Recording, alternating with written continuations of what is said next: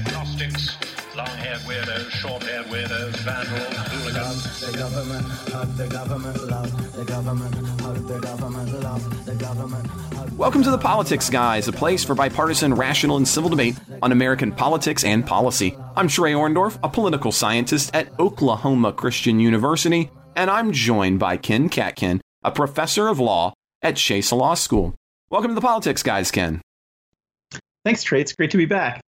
It's always fun doing the show with you, and we're going to start this week on uh, the story uh, Bostock versus uh, Clayton County. But before we do that, we have this message.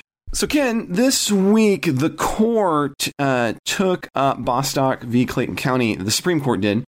And what it's really centering on is the 1964 Act, Civil Rights Act passed by Congress. And the 1964 Civil Rights Act is designed, it was designed, it was, it was groundbreaking because it was designed to prevent discrimination in hiring of private employment decisions. I think one of the things that a lot of um, citizens, a lot of listeners might not recognize is when you think about a lot of your civil liberties and your civil rights, those are actually protections that are coming in terms of governmental interference. And what was kind of groundbreaking in many ways about the 1964 Civil Rights Act was that it was uh, extending, if you will, those protections uh, to the private sphere, in this case, into employment decisions. Uh, and so this included, really importantly for the time, both race and sex. You couldn't be denied uh, employment on the basis of whether you're a man or a woman, uh, or uh, or on the basis of of your race. And I think that a lot of people are this week have been really kind of rightfully, I'm going to say, as kind of my libertarian leaning direction uh, suggests, uh, applauding it because it ends a form of discrimination. Um, yet there is still a, que- a question about this because what happens to make this work is that the Supreme Court really had to kind of evolve its understanding of the term sex uh, in Title VII of the Civil Rights Act. Uh, so at the time Congress was passing the act, it is it is clearly not likely that sex was intended to include um, gender identity or sexual orientation. Uh, but the court majority argued, uh, Ken, that quote the straightforward application of Title VII's terms interpreted in accordance with their ordinary public meaning at the time of their enactment resolves these cases. End quote. Uh, the minority disagreed. They state, quote, there is only one word for what the court has done today legislation. The document that the court releases in the form of a judicial opinion interpreting a statute, but that is deceptive, end quote. They go on to note that neither sexual orientation nor gender identity appears on that list, and that for 45 years, Congress has introduced legislation to add sexual orientation, meaning that Congress clearly did not see uh, Title VII as including it originally, and yet have continued to fail. So I want to start in terms of the law here. What do you think, Ken? Is this is this court trying to do what it seems to be morally good regardless of the law? Are they kind of filling in for the deficiencies of Congress? Uh, or do you think this this is the right ruling just on legal grounds? Well, it's uh, there's so many things I could say about this case. I think it's the right ruling um, on legal grounds, but not at all on the same legal grounds that um, the court decided in the Gorsuch opinion. I, I don't agree with the Gorsuch opinion. Or so you disagree with the majority opinion, but you agree with the outcome. So you'd be a concurrence Yes. effectively. Yes, I would have. You know, and I and I, I've got to say, I believe that the four Democratic justices who joined the Gorsuch opinion, um, they, none of them wrote any concurrences, but I don't believe any of them agreed with the methodology and the opinion. But I think they just thought it was more important to um, have a, a six justice um, majority opinion As opposed to a split decision. as opposed to split decision. Yeah, that they that they went along with it, but it it seems to me like a pretty um, you know it's it's it's a form of conservative judicial activism of of the type that I really do not um, appreciate. Um, and me- methodologically, that is. Although in this case, it reaches, uh, I think, a liberal result that um, I would have rather seen uh, reach through um, uh, more liberal constitutional interpretive methods. So, what would have been? I, I want to start there then. Uh, what would have been your argument for? Uh, and again, kind of the crux of the legality here is, you know, Congress passes the law that refers to sex, has not been able to pass a law that includes either gender identity or uh, sexual orientation. So, what's what's Yeah. what would be the proper mechanism for understanding Well- how that that uh, statute uh, applies to. Why don't we just start with uh, Yeah. sexual orientation? Right. Do you mind if I give a somewhat longish answer to that question? sure, go ahead. And if I get bored, Okay, I'll just say so, and then I I'll, do I'll interrupt you. Yeah. If- okay. Yeah. I, I usually try to keep it terse, but I want to explain a little more about what I don't like about the Gorsuch opinion and why I called it conservative judicial activism before I get to um, uh, what I think would have been a better way to do it. So, um, you know, I think the the textualist method that uh, Justice Scalia really pioneered, along with some other ju- judges of the 1980s, like Judge Frank Easterbrook of the Seventh Circuit, um, Judge Bork to some extent. Um, that that that method, I think, is a method of um, conservative judicial activism that was crafted with a very result oriented purpose. The, the idea was that the Congresses from the 1930s up to the 1970s and 80s were mostly run by liberal Democrats. And, and most of the legislation that was enacted from the 1930s to the 1980s was liberal Democratic legislation. And, um, and, it, it, and the, the people who drafted it understood what, what, what they meant by it. Um, now, I think when the textualists came in during the Reagan administration in the 80s, and that became a big judicial movement, the very purpose of textualism was to sever text, reading plain language of text, from trying to understand what, what Congress actually meant um, for the purpose of interpreting statutes in ways that are different than what Congress actually meant. I think that's literally what textualism was about, and and I think it's a it's a despicable methodology. Now, I think Can I in- ask in you a question case, about that uh, before you keep going yeah, forward? Yeah, yeah. Because you know one of Yeah. the things that um, that has long been kind of a bugaboo on the left was kind of the idea that you should understand, say, the Constitution in terms of original intent, and that that is in fact the uh, the method that one ought to use for. Uh, congressional actions as well, and that was often met with resistance historically from uh, from the left.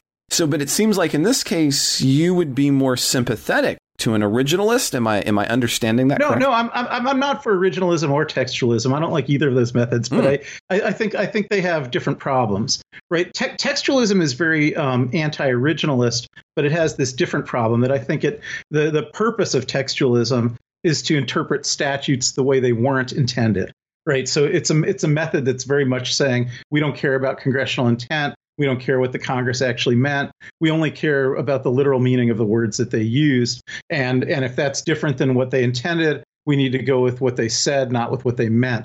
And, and I do believe that was crafted for the purpose of nullifying a lot of the work that Congress did from the 30s to the 80s. And I believe that what, what Gorsuch did in the majority opinion is just a textbook example of that. Because it, I think, of course, you're right that the Congress in 1964 wasn't thinking about sexual orientation discrimination. Um, they did use language that, if you read it very literally and rip it from context, um, does discriminate based on sex. You know, they, they prohibit discrimination based on sex. So if, if an employer takes an adverse action against somebody because that employee is male and is dating other males, um, but they wouldn't take an adverse um, uh, employment action against a female who was dating males, well, then quite literally they have discriminated based on sex. So if you if you if you sever the the literal meaning of the language from the um, actual intent or understanding of the Congress that enacted it, which is what I claim textualism always does, um, then then Gorsuch is doing textualism in the ordinary conservative activist way, and he's giving a correct interpretation of the literal language of the text, which you know because he's not looking at what they actually meant, and and that's what textualism does. Now I think originalism, um, which is really to some extent what the Kavanaugh opinion here argues for, Mhm. um, you know, Kavanaugh tried to argue that we should try to understand um, the intent of what the- Congress. the intent of Congress, right? Not not what the words um, mean literally, but what the Congress that enacted them intended them to mean. And that's not a textualist approach, right? If you're gonna if you're No. gonna privilege um, the, what they meant rather than what they said, then that's an intention. We'd probably call that an intentionalist approach, but you could call it an originalist approach. But I don't really like that so much either. Um, and and I what, what what I think what liberal interpreters tend to like best um, are forms of interpretation that are sometimes called dynamic statutory interpretation, um, or they're sometimes called ethical statutory interpretation.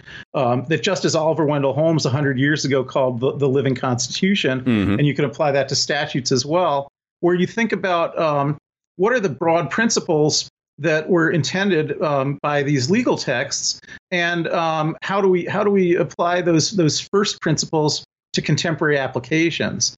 And so I think if you think about the, the first principles in the Civil Rights Act of 1964 as being about um, making it impermissible um, for, to, for employers to discriminate um, uh, in employment decisions in ways that we would consider to be um, prejudice or bias or animus or just improper bases, um, then uh, you know we could say we had some evolution in understanding about whether that first principle um, applies to discrimination based on sexual orientation.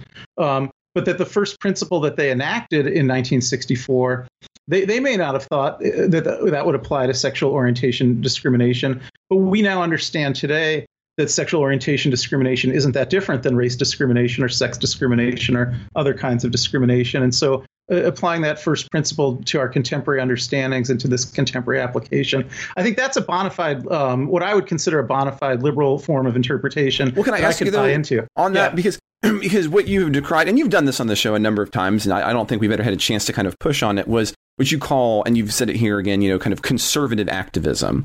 Uh, right that they that they're using this to uh, you know achieve a specific kind of outcome but of course, what, what you've just described there is also a form of activism in the sense that you have to uh, interpret the intent uh, of Congress as principle for what they've done, and then apply that principle into a uh, into a situation in which the the Congress uh, clearly would not have made an. I mean, you're effectively creating legislation from a principle that you think is embedded in a in a piece of legislation that does not contain that actual particular outcome. I mean, isn't that just a different kind of activism?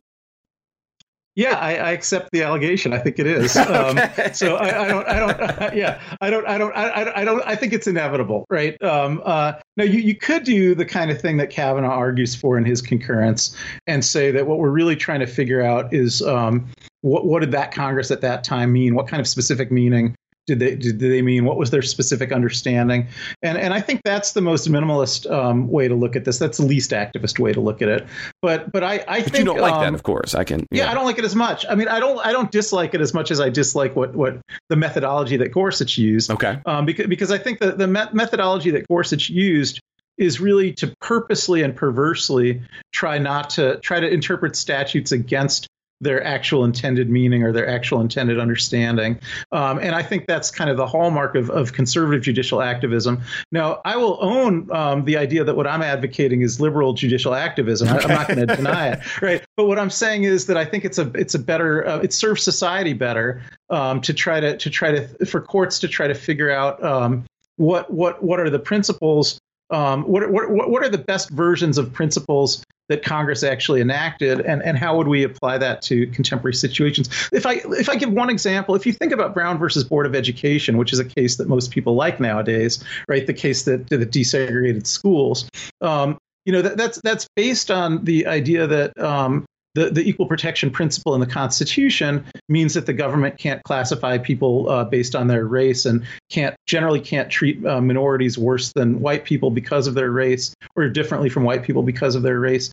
But but yet we know that at the time of the ratification of the Fourteenth Amendment, there were plenty of segregated schools in the country, and the and the the the the, the people that ratified the Fourteenth Amendment didn't think that that changed because the 14th Amendment was ratified. It didn't changed during the whole 19th century or early 20th century. Um, but what I would say is that Brown is a correct decision despite that, because even if the framers and ratifiers didn't uh, specifically intend the 14th Amendment or understand the 14th Amendment to desegregate public schools, um, I think they laid down a principle of equality that rightly understood um, does require desegregation of public schools. So I think that's an example of, of what I'm talking about. I think that's a correct kind of interpretation, but I'll I'll own the fact that it's a, it's an activist form of interpretation. What about the critic who's going to argue then? Uh, you know, and, and this is this, this is kind of a common one is to say, well, look, well, once you've kind of owned, you have the liberal conservative activist, uh, you know, the liberal and the conservative activist. Uh, what you're this ceases to be about law and just uh, becomes all about outcomes, right? Uh, so you're going to want to be if you if you think that conservative principles are uh, more important, you're going to end up taking a conservative activist point of view. And if you think that these liberal principles are more important, you're going to take a, a form of understanding the law that uh, allows for a liberal activist to move forward. And really, therefore, it, it's not about the law at all. uh, but really just uh, it, it's kind of a post facto legislative uh, battle in an unelected body. Yeah, okay, I, I get that um, complaint, but uh, the reason I don't agree with it is um, one, I think that the, the the the two types of activism I described, I don't think they're as symmetric uh, as as how you described them. Okay. Because I think I think the the conservative activism, particularly through textualism, is is literally about trying to interpret statutes um, against what the uh, uh, legislature actually intended. Um, whereas I think the um, the liberal kind of activism is trying to figure out um, the the core principles that the legislature actually intended and and apply them um, in ways that are that are modernized. So I think I think the liberal activism is more sympathetic to what the original legislatures were trying to accomplish, whereas the conservative activism is, um, you know, really working against what the original legislatures were trying to accomplish. And so I, think they're different. Um, but the other thing I would say about this, particularly in statutory interpretation, is, you know, that, that um, very frequently, and I think I do think the Bostock case is a good example of this, um, because because there's um, so many anti-democratic uh, uh, um, roadblocks built into our um, legislative process that you're often going to see situations, and I think this is one of them, where you know lo- strong popular opinion, it's not that close, um, actually favors the result that was reached in the Bostock case, Mhm. um, but yet there, but yet there are um, uh, impediments because of things like the filibuster rule in the Senate um, for for for Congress being able to um, keep up with public opinion, and so so because of that, when when the court um, updates something like this. Um, and you know, I would again accept that it's activist and it's an update of, of a law. Um, you know, I think what they're really doing is is keeping the law in step with society in ways that are actually more democratic um, than some of the processes that are available in the legislature. And and the legislature, of course, if, if they had the votes to overrule a decision like this, they could. It's a statutory decision. So so if the court really gets way out ahead uh, of Congress, um, then Congress can just overrule the court in a statutory case. It's a little bit different that way than in a constitutional case. But but here, I don't think the court did get way out ahead of popular opinion. I think they actually caught up with popular opinion. Well, now that's interesting. This kind of gets to the the second part of what I wanted to ask you about, and you know, leading to how you'd argue eventually, uh, and that is is that if we take that view effectively, the the court becomes the fixer of the inherent institutional issues of Congress, which mean it kind of begs the question: what I mean, Congress gets a lot of uh, uh, flack leveled at it. I think a lot of times on this show that we probably take a pretty positive view of Congress compared Yeah. to the to the popular view. Uh, but this would then kind of indicate, well, look, Congress can't get done what it's supposed to do, and so the courts is going to ha- are going to have to step in in some way and be activists. Uh, you know, we'll just use that loosely defined at the moment.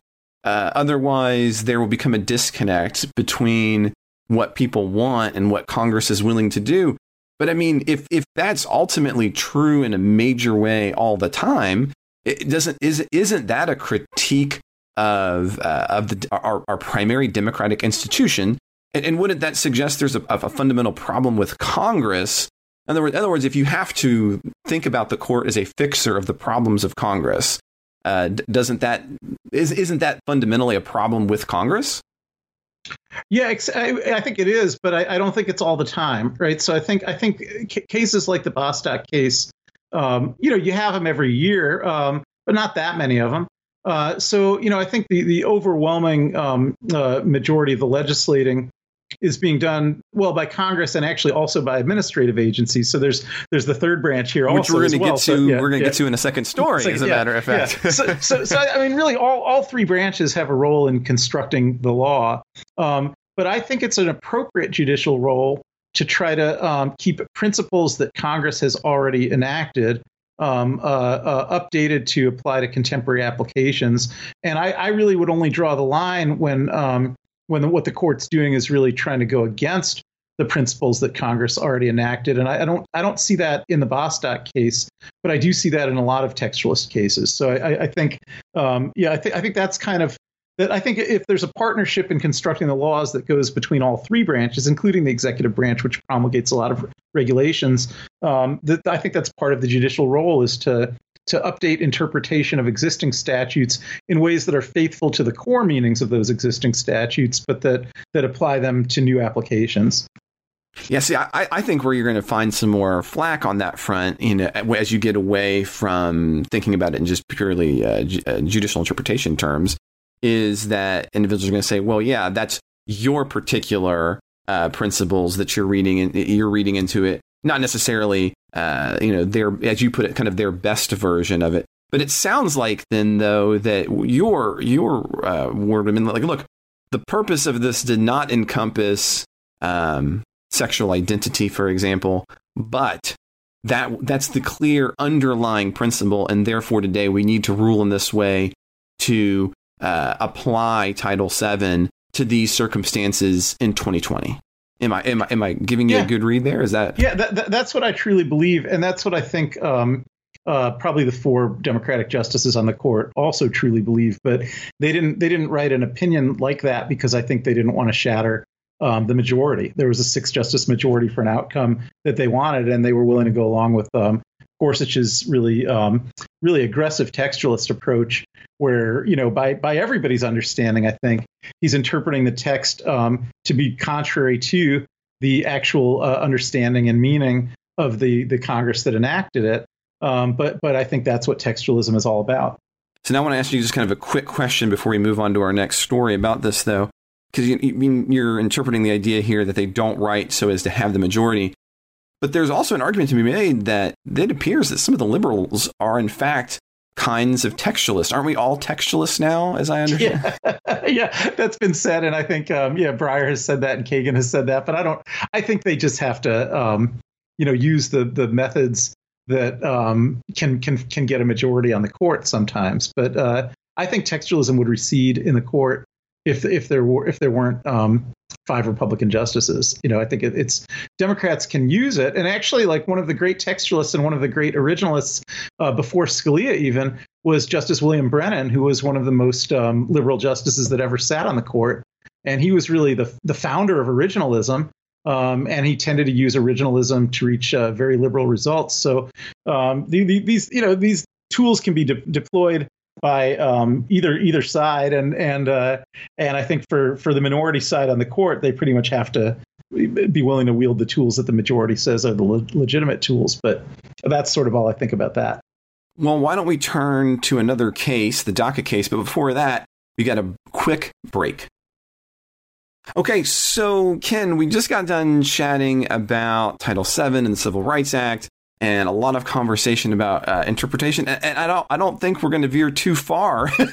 Great, great. Uh, because on Thursday, the United States, uh, States Supreme Court blocked the Trump administration from ending the Deferred Action for Childhood Arrivals program, commonly known as DACA. Uh, and so, just for a little bit of background here, DACA comes from a memorandum from the Department of Homeland Security uh, during the Obama administration. And in it, it allowed uh, unauthorized aliens who arrived in the U.S. Uh, as children potentially to apply for two year forbearance from removal. And further, it granted the ability of them to have work authorizations uh, and other various federal benefits. Now, what happens is, is that the Trump administration decided it was time to end DACA. and so uh, they did so. Now, the plaintiffs in the case have argued that the way that DACA was ended uh, violated the Administrative Procedures Act, APA, and it vo- also violated the Due Process Clause. And that the reasoning for ending DACA uh, was that government was arguing it was illegal. And this is where I think it kind of gets into the, the fascinating policy weeds, um, because Trump isn't just, the Trump administration is not rescinding it so much as they're rescinding it on the grounds that DACA in the first instance was in fact illegal when the Obama administration, through Homeland Security, um, issued it. Uh, and so, because of that, uh, it is a potential, uh, quote, violation of the APA, according to Chief Justice uh, John Roberts. Uh, effectively, what he's saying is the Trump administration has the power to rescind policy, uh, but that in this particular case, it's, quote, arbitrary and capricious, end quote. And that arbitrary and capricious manner is what makes it violate the APA. So, in other words, it is. The court has blocked this largely because of what you might call administrative bungling. Uh, because the program was enacted by President Obama and not by legislation, it means that future presidents, of course, could undo it. So, Ken, I know a lot of people are celebrating the decision right now, but my reading is of the court's decision is that Trump could still very easily and will in DACA. As a matter of fact, on Friday, he even mentioned in Twitter uh, that that's what they're going to be doing shortly. So, take us a little bit into the contours of this case uh, and maybe make a prediction on whether you think a revised ending of DACA might happen, meeting the outline of the majority opinion. And why do you think the Trump administration took this particular legal route in the first place? You talked about this earlier in the show. Uh, wh- why not just make it a policy move? Why push for the illeg- illegality? Yeah, so there's a lot of great questions there. So, um, uh, and actually, one, the second question, the last question you asked about why, I've been researching all day, so I can't wait to start talking about it. so, good deal. So, so, yeah, so the, yeah, the decision, um, you know, when when Obama um, uh, adopted DACA, um, uh, DACA is not part of the immigration statutes. So the the main way that um, Obama did adopt it was by the, the president's um, inherent authority to set enforcement priorities. And the idea would be, well, um, there's there's 10 to 12 million people in the United States who are deportable aliens, and there's there's not enough staff in the immigration authorities to deport 10 to 12 million people all at once. So they have to set priorities, and so within Who that framework, first? Yeah. who goes first? Yeah. So President Obama, by executive order, said um, the essentially the dreamers, um, children who are brought here as children um, and who've never gotten any trouble while they were here, will be the lowest um, enforcement priority. So you've got to deport the other 10 or 11 million people first before you get around to trying to deport the the DACA um, uh, uh, recipients. So that was what the Obama order said. So it's really a, a, a prioritization of enforcement resources. And, it- So- and I think it's a big deal because I think a lot of people think that DACA is a citizenship when it's not. It's not. It's just a. It's just a. Um, it's it's a. It's just a an executive order saying that although the the Dreamers are in fact undocumented aliens who don't even have a path to citizenship and who are deportable, um, it's just that deporting them will be the very lowest uh, enforcement priority of uh, immigration authorities. So that that's all that the DACA order ever said. Um, and certainly, if, if Congress passes uh, statutes that that make 12 million people deportable, and doesn't pass statutes that provide enough um, enforcement um, uh, um, resources to actually deport uh, 12 million people, then it's um, it's inherent that there's going to have to be some executive prioritization of enforcement resources. So I, I think the DACA order, under kind of standard administrative law principles, was fairly clearly legal. Um, it would be sort of impossible not to set some enforcement priorities. Um, now, there had been a, a, a case in Texas um, during the Obama administration where a federal district judge found that it was illegal, um, but that ended up getting reversed at the at the Fifth Circuit uh, Court of Appeals. So, um, so there's there's some some uh, you know reasonable basis to think that the the order was legal. Um, but on the other hand, um, because it was President Obama's uh, enforcement priorities, certainly President Trump doesn't have to have the same enforcement priorities. And if he would have just, um, yeah, if he would have just said, "I'm I'm changing the enforcement priorities," um, he would have won the case nine nothing. Uh, but I think that the, the, I've, I've I've found two reasons why he he might not have done it that way. And, and this- I in think this is kind of the heart. Like, why, why the illegality? So, you, so there's two. Okay, Yeah. continue. Yeah. So, so I think one reason, um, which seemed, um, you know, seemed possible for a long time, is that Trump had politically committed himself to the idea that what Obama did was illegal. That that was his political rhetoric in the in the 2016 campaign. Um, that had been actually consistent with political rhetoric from a lot of other Republicans as well. Um, that that the that the that the that President Obama had exceeded his statutory authority by implementing DACA um, that it was just an illegal act, and that therefore um, uh, the president could could stop the um, executive branch from continuing to engage in illegality um, without having to give any more reason than that for the change. Just say what we were doing was illegal. What well, now we're going to comply with the law.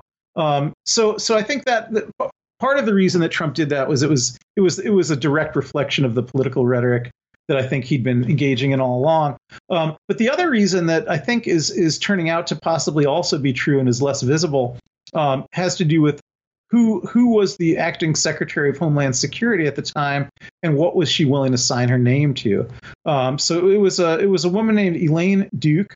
Um, she she had been she was a Trump appointee. she had been um, appointed as deputy secretary of the Department of Homeland Security uh, because John General Kelly had been um, uh, um, uh, appointed by by Trump and, and confirmed by the Senate as um, secretary of Homeland Security. So when Kelly um, was then called to the White House to become Trump's uh, uh, chief of staff, um, then that meant that the deputy secretary of Homeland Security became the acting secretary of Homeland Security. So formally in administrative law, it's it's the head of the relevant administrative agency that has to sign off on the executive orders. It's not the president that does that. So so it was really up to um, Elaine Duke. She was told by President Trump, you know, we're rescinding DACA, and you have to sign an order rescinding uh, DACA. Um, and some of the some of the reporting that I was reading um, in the New York Times and the Washington Post and other places is saying that she was um, willing to do as told and uh, issue an executive order that rescinded DACA, um, but she was really unwilling to put her own name to any of the rhetoric um, from the White House that she perceived as overly racist, right? So that the idea, you know, well, be, because these students are all criminals and rapists and things like that, they're not such good people. We need to we need to end DACA. Um, you know, that was the way people like Stephen Miller were talking um, in the White House and and Steve Bannon. Um, but apparently, um, uh, Elaine Duke just would not sign her name to an order like that. So that when she did sign the order that came out of Homeland Security, uh, her stated justification in the order was that um, DACA was illegal all along. But she didn't want to give any of the other justifications because she felt they were too racist and she didn't want to be associated with those justifications. So once once she signed that order, then that committed the, the agency can only defend its actions on the grounds that are actually given in the order. So um, if right, you can't ground, you can't use other conversation uh, about uh, it. Other, it, yeah, yeah, right. So so once she signed an order that said, well, we're rescinding DACA because the it was illegal, the president didn't have statutory authority to implement it. We need to end it so that we stop engaging in ongoing enforcement of an illegal order. Um, that was the only justification she wrote in the order. Some say because that's the only one that she was comfortable with, and she she wasn't comfortable with the other ones. But then that restricted what they could argue in the courts as well. So I think both of those um, uh, um, both of those types of uh, conjectures have been made. Some that Trump wanted to do it to align the um, the, the Homeland Security order with his own rhetoric, or some that um, he was actually forced over a barrel into that by uh, Elaine Duke because she wouldn't sign her name to orders that went uh, beyond that. But that did prove to be very problematic because when it came to the Supreme Court, uh, Chief Justice Roberts, along with the four Democrats, said, well, DACA actually is legal. So if you say you're rescinding it because it's illegal, you can't do um, it. That's just it's just an incorrect legal argument. Um, and you could you could rescind it on on policy reasons, um, but then you have to actually show that you considered um, all, all, aspects of the, the policy debate. According they, to the they, APA. According to the APA, right. And the, and the, and the, and the, the, the, Homeland Security never considered any aspects of the policy debate. Now, I, I think that it's not going to be super easy for Trump to um, quickly um, redo this um, during this term. You know, he probably will be able to if he gets a second term. But the you know right now he's up against the fact that he's got only six months left in office, um, and I think if you read the Roberts opinion carefully, there's some very serious questions that Roberts articulates um, that that he says need to be addressed, and these would be questions like, you know, what's going to happen to the um, U.S. citizen family members of the DACA recipients? Um, how are they going to be impacted by deportation of their their close relatives? What's going to happen to the employers that are currently employing DACA recipients? Um, and, and, he's saying, you know, you need to think about this. You need to collect data about this. You need to explain why um, um, the, the, the harm that would be caused by deporting these people um, is outweighed by the benefits of deporting these people and, and what, what is the benefit of deporting these people. And, and they would have to do a public notice and comment proceeding where the public could file comments on all that, which they would have to address. So I, I, I don't really think they can get that done in six months. So I, I don't think they can meet the standard um, of, of, of, reasoned um, uh, analysis that Chief Justice Roberts um, said that the, the agency should be held to, um, unless they've got at least a year or two of time to do it. And so I think that would depend on um, Trump getting reelected. Now, that, and that's I'm glad you kind of put bring us there because that brings us to the policy side.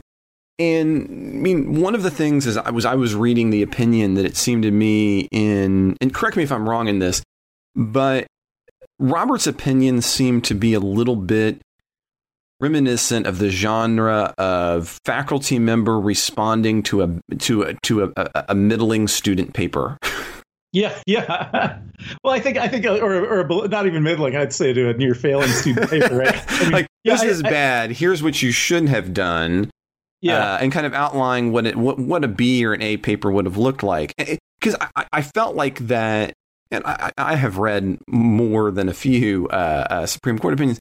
It seemed a little unusual to me in that tone, and I wondered if you agreed with that reading. Like, it, it doesn't seem as often the court takes again, I'm going to say that kind of genre. well, you know, it's it's unique to administrative law cases because of the um, Administrative Procedure Act, which does require um, agencies to engage in reasoned deliberation, to consider um, all important aspects of the problem and all important facts relative to the problem, um, and and to avoid um, arbitrary capricious decision making. So th- th- those kinds of particular requirements that apply when administrative agencies promulgate regulations um, on areas that are within agency discretion. Um, it's not so uncommon for courts to grade their papers that harshly in that particular kind of case. It, it, it would be more uncommon in other kinds of cases. Okay. Okay. Well, now on on the on the policy note, it is when I when I see this as being and and and again, this might be a, a stretch have you have you considered the possibility that the reason for putting it this way is a chance to again campaign on Supreme Court justices? Yeah, I mean, sometimes I think the Republicans don't really realize that their best friend on the court is John Roberts because I think he um, the the kinds of opinions that that that um, that, that Republicans have really um, uh, um, criticized him for, including this one, including his opinion in the Affordable Care Act or, or, or um, maybe the census case, although that's a little bit trickier, I think, is you know these, are these are um, issues that actually um, allow the, the the Republicans to go into the next election uh, not having done something terribly unpopular, right? And I, I, think this is just another one of those, right? Like he actually saved the Republicans from having to um, uh, um, be held uh, liable by the electorate for ending DACA, which um, uh, the over- electorate overwhelmingly supports. And so I think he really punted this out back past the uh, election, um, and uh, um, to, I think to the benefit of, uh, of Republicans. But um, I'm not sure if that's exactly what you're asking, but but that that's is that is that no yeah that, that is that is that is yeah, yeah. because I mean I guess I, I, this week I was a little bit I'm just going to say off put by those who were celebrating the decision, not because I uh, am opposed to the decision. As a matter of fact, uh, as listeners of the show know, I'm for more, not less immigration. Uh, but I, I think the, the, the view right now is that, well, DACA is now therefore safe and this isn't going to happen and these individuals can, are just you know they're going to eventually be citizens uh, but really, all this does is it just punts the ultimate policy question: is, is what do we do with these who were children and are now my age, brought into the U.S. Right. illegally, but have spent their whole lives here? Um, as a matter of fact, there was a, an, art, an opinion piece in Newsweek uh, by Marissa Mol, uh, Molina, uh, a really um, eloquent little piece uh, are arguing that, look, it, it's not time to be celebrating because what we still need is, despite the court's opinion, Congress still is going to have to act if they want to ensure stability for dreamers. And no more stability has occurred for them. And that it, it appears unlikely that the Senate is going to move forward with any kind of legislation. The House has, uh, the Senate has not. It's unlikely to do so, especially as you note, we have six months until uh, an election. I don't think it's like, likely they're going to want to take this up and this kind of gets back to what we ended um, the the last conversation about is is this again the court stepping in to the legislative void? Yeah, but here they didn't step very far into it, no. um, right? Because here they they really just um, pushed back a decision until after the election, and they they maintain the status quo right now. So you know, unlike in the Bostock decision, which made a big change to the status quo, you know, last week employers could discriminate against gay and transgender people. This week they can't. Um, with DACA, you know, all they do is preserve the status quo until after the election, and the, the status quo is that the um, the the Dreamers are um, not in danger of immediate deportation, um, but they are classified formally as deportable aliens with no path to citizenship. Um, so, so that just really just says you've got another year or so, and we'll see how the election shakes out. And and you know maybe Congress will actually create a, a path to citizenship or permanent residency, um, or maybe President Trump will get reelected and he'll actually properly um, rescind DACA and they'll all be deported. Um, uh, but but I think all they really did is, is punt that back to, to, one more election, which I see as a fairly pro-democratic um, uh, holding in that sense, right? That the legislature is gridlocked right now, so there's not going to be changes in the status quo until there's one more chance for the legislature to not be gridlocked. But I mean, it, Democrats, and, and this is one of the ones that I will hold. You know, they had an opportunity to pass legislation to deal with DACA and did not. Uh, do you think it's likely that they're actually going to take that up? I, I, it, for me, it is long-standing frustrating that Congress has been unwilling to permanently settle the question of individuals brought here as children. I mean, put aside the larger, bigger question about immigration for a minute, but just the children who were here, who who were here. Well, I mean, D- Democrats have legislated. I mean, the House just passed another bill on that, but they I did. think the yeah, I think the the the I, I, would say that the holdup has been that um, that that's that the the DACA bill, which is is very popular with the whole public, um, it was really Republicans that tried to tie it to a lot of other things that were very unpalatable to Democrats, including massive funding for the wall on the Mexican border um, as as the cost of getting the the DACA bill through. So um, Democrats have certainly voted again and again for a clean bill on DACA, and um, you know, I, I, Republicans, I think a lot of Republicans voted for it also. So I think I think even the Republicans or enough Republicans might vote for a clean DACA bill if one could come up for a vote in the Senate. Uh, McConnell doesn't seem to want to let a clean DACA bill come up uh, in the Senate, but but if he if he did, I, I am not sure it wouldn't pass. Well, we we've talked about this on the show too before. Uh, the inherent bias uh, against immigrants in the United States and especially um, children but I think we're going to probably need to pause there, Ken, uh, to move on to uh, our next story, which is going to be another. I mean, th- this week has been full of big things. On Tuesday, Bolton's Inside Tell All uh, book, The Room Where It Happened, is set to come out. Uh, and this this week, uh, there have been leaks of the content of the book, and really, there's kind of two stories in this one story. One, of course, is the leaked content of the book, and President Trump's response to that content. Uh, and then the second, which is kind of going along with our theme for this week, uh, which is litigation, uh, is the ongoing litigation from the Justice Department to stop the publication of the book uh, due to allegedly including classified information. And so I really I want to start there with the uh, the litigation. So on Friday there was a nearly two hour hearing uh, in front of a federal judge to argue to delay or stop pub- publication of the book on this coming Tuesday. Uh, the headlines for all these stories uh, come from uh, Judge Royce Lamberth, who had commented, quote, it certainly looks difficult to me about what I can do about all those books all over the country, end quote.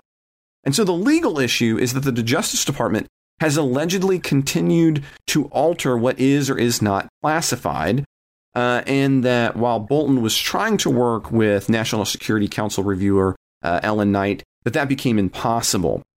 Now, the problem, of course, is that Bolton has not received formal approval to publish his book, and as he has even put it himself, has, quote, walked away, end quote, from the review process. So, in short, Bolton has not waited for an official letter from the administration clear him to publish and moved forward as a result of what he saw as uh, obstruction. As a matter of fact, the judge asked him why he didn't bring a, a court case when that happened.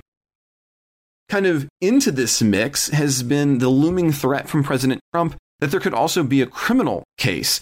Uh, he noted, quote, that there is a, quote, very strong criminal problem. If he, meaning Bolton, published the book, uh, I will consider every conversation with me as president to be highly classified, end quote.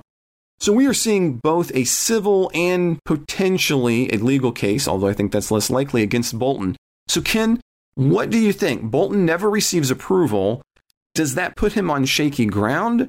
And what about this process um, with uh, National Security Council uh, reviewer Ellen Knight, who keeps saying yes, now no, yes, now no on the same issue? So let's start with the litigation side. Yeah, well, uh, there's not going to be a criminal prosecution, right? I mean, Trump always says that. I'm still waiting for Andrew McCabe to be prosecuted, and for uh, Lisa Page, and uh, you know all, all, these people that he always says he's going to prosecute. It's it's always bull, and this is bull. Um, the uh, the civil issue, um, it actually took. You know, the headlines started coming out a couple days ago that that, that Trump was going to sue to block publication of this book, and it actually took him until last night to get around to coming up with a legal theory by which he could sue to block um, uh, publication of the book, and it's a pretty flimsy one. Um, the the main legal theory in the Justice Department's case um, is that uh, Bolton himself signed um, a, a, contract with um, with with the government where he agreed to submit um, uh, books that he would publish for classification review before they get published. Um, now, his publisher never signed that contract. That's only Bolton that signed that contract. The publisher has the book, and they they have every right to publish it, um, even if Bolton himself is violating his own um, uh, non-disclosure agreement. And and there, there's there's there's really no legal theory, I think, that that would make that um, bind his agreements binding on on the publisher. They never signed those agreements. The closest thing there is to a legal theory um, is that some of the stuff in the book uh, disclosure of it would also violate the National Security Act. Not not just the not non-disclosure agreement, but that it's it's classified information that can't be published under the National Security Act. I think that the problem with that theory is um, again, a even if it's true, it wouldn't be a basis for stopping publication of the book by the publisher. The Supreme Court has plenty of precedents on that. Uh, most famously, the the Pentagon Papers case from the Vietnam War era, where it's absolutely clear that even if um, in, information that's being published is classified um, and publication would violate the National Security Act, uh, there can't be a prior restraint against publication. Um, but also in this case, I think there's very good reason to believe that, that, there's no information in the book that violates the National Security Act because um, uh, Bolton was pursuing this on two tracks. One is that he was pursuing it through the agency, and as as I understand it, every civil servant um, in the agency who vetted the book um, said that it was okay to go, and that it was um, those decisions were ultimately overruled by political appointees. I think a guy named Ellis was the one, um, Michael Ellis, um, who himself had never actually even taken training in, in the classification rules under the National Security Act. So he, he had no real basis for even knowing um, what, what, what kinds of content would actually violate the National Security Act. And he overruled decisions by all the civil servants whose, whose job is to know that stuff. Um, the other thing is that Bolton separately vetted this with um, people who are retirees and former people in the agency whose job had been doing this kind of vetting and and they all swore out affidavits saying that um, there's nothing in here that violates the National Security Act. So I, I really can't see any basis for for finding um, for suspecting that when Judge Lamberth reviews the book in camera, which he is going to do now, um, that he would find any violations of the National Security Act. Um, or that he would um, issue a prior restraint against publication, even if he did. I think the one and only legal claim in here that's real, um, which wouldn't stop publication, would be that um, if if if if Bolton breached his contract with the government um, and then he makes a lot of royalties from selling the book, uh, he might have to disgorge his royalties and pay them up to the government as as damages. Um, but but but I think that's about the most that a court would possibly do um, in in favor in terms of ruling in, in favor of the Justice Department on on any of their claims. So now I'm glad that you stopped there because money has been thrown around as an issue about this on the content side as well, uh, especially since that might in fact be the most pertinent, real uh, legal argument.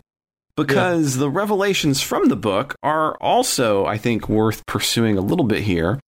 Uh, now, apparently, according to the New York Times, it's kind of a boring book with just kind of moments uh, sprinkled throughout of like, what, what, you know? Um, but what Bolton argues, and this is what I wanted to kind of focus on from it, was that the House impeachment inquiry uh, should have investigated President Trump over more than just Ukraine. As a matter of fact, concerning the Ukraine issue, Bolton offers firsthand evidence uh, that President Trump linked his, sus- uh, his, suspension of 391 million in security aid for Ukraine to his demands that Ukraine publicly announce investigation into wrongdoings um, by Democrats, including Biden. Uh, but he, he's going to argue that uh, they needed to look into other issues, as he puts it. "Quote: to, in effect, give personal favors to dictators he liked, end quote.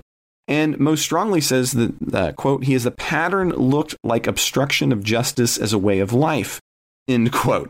Um, I mean, that's, that's some harsh uh, criticisms. And as a result of this, though, um, Bolton is receiving some harsh criticism of his own. Democrats are basically arguing, look, where were you during the impeachment? Why, why wait until you're going to make a bunch of money on your book uh, instead of coming forward and forcing us to make you testify?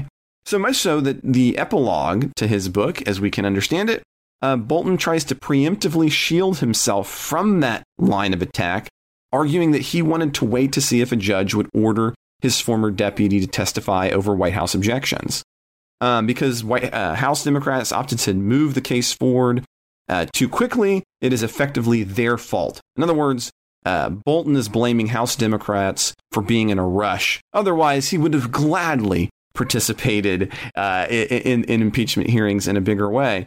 Um, I, I kind of find that a little, I'm just going to say, I find that a little bit disgusting, his epilogue from what I've read uh, of the excerpts of it. What do you think about the content coming forward here? And I mean, is, is this just a, I mean, what do you think about those? Let's just start there, Ken. yeah. Well, you know, of course, I haven't read the book. I've only I did read the New York Times review of the book, and uh, the biggest thing that jumped out at me from that review is um, along the lines of what you just said. Is that I think one of the specific allegations is that that Trump was actively inviting China to try to intervene in our election in, on his behalf, and and to uh, and he was offering them very favorable trade treatment um, if they would, but not if they wouldn't. Right. And that was um, just one of many dictators that he's yeah, apparently, yeah. Right? that was just the one yeah. specific we have so far. Yeah. On the issue of why Bolton didn't say this earlier, I blame him, but I also do blame the House Democrats a little bit, not for rushing too fast. I don't think they rushed too fast, but I think they should have subpoenaed him.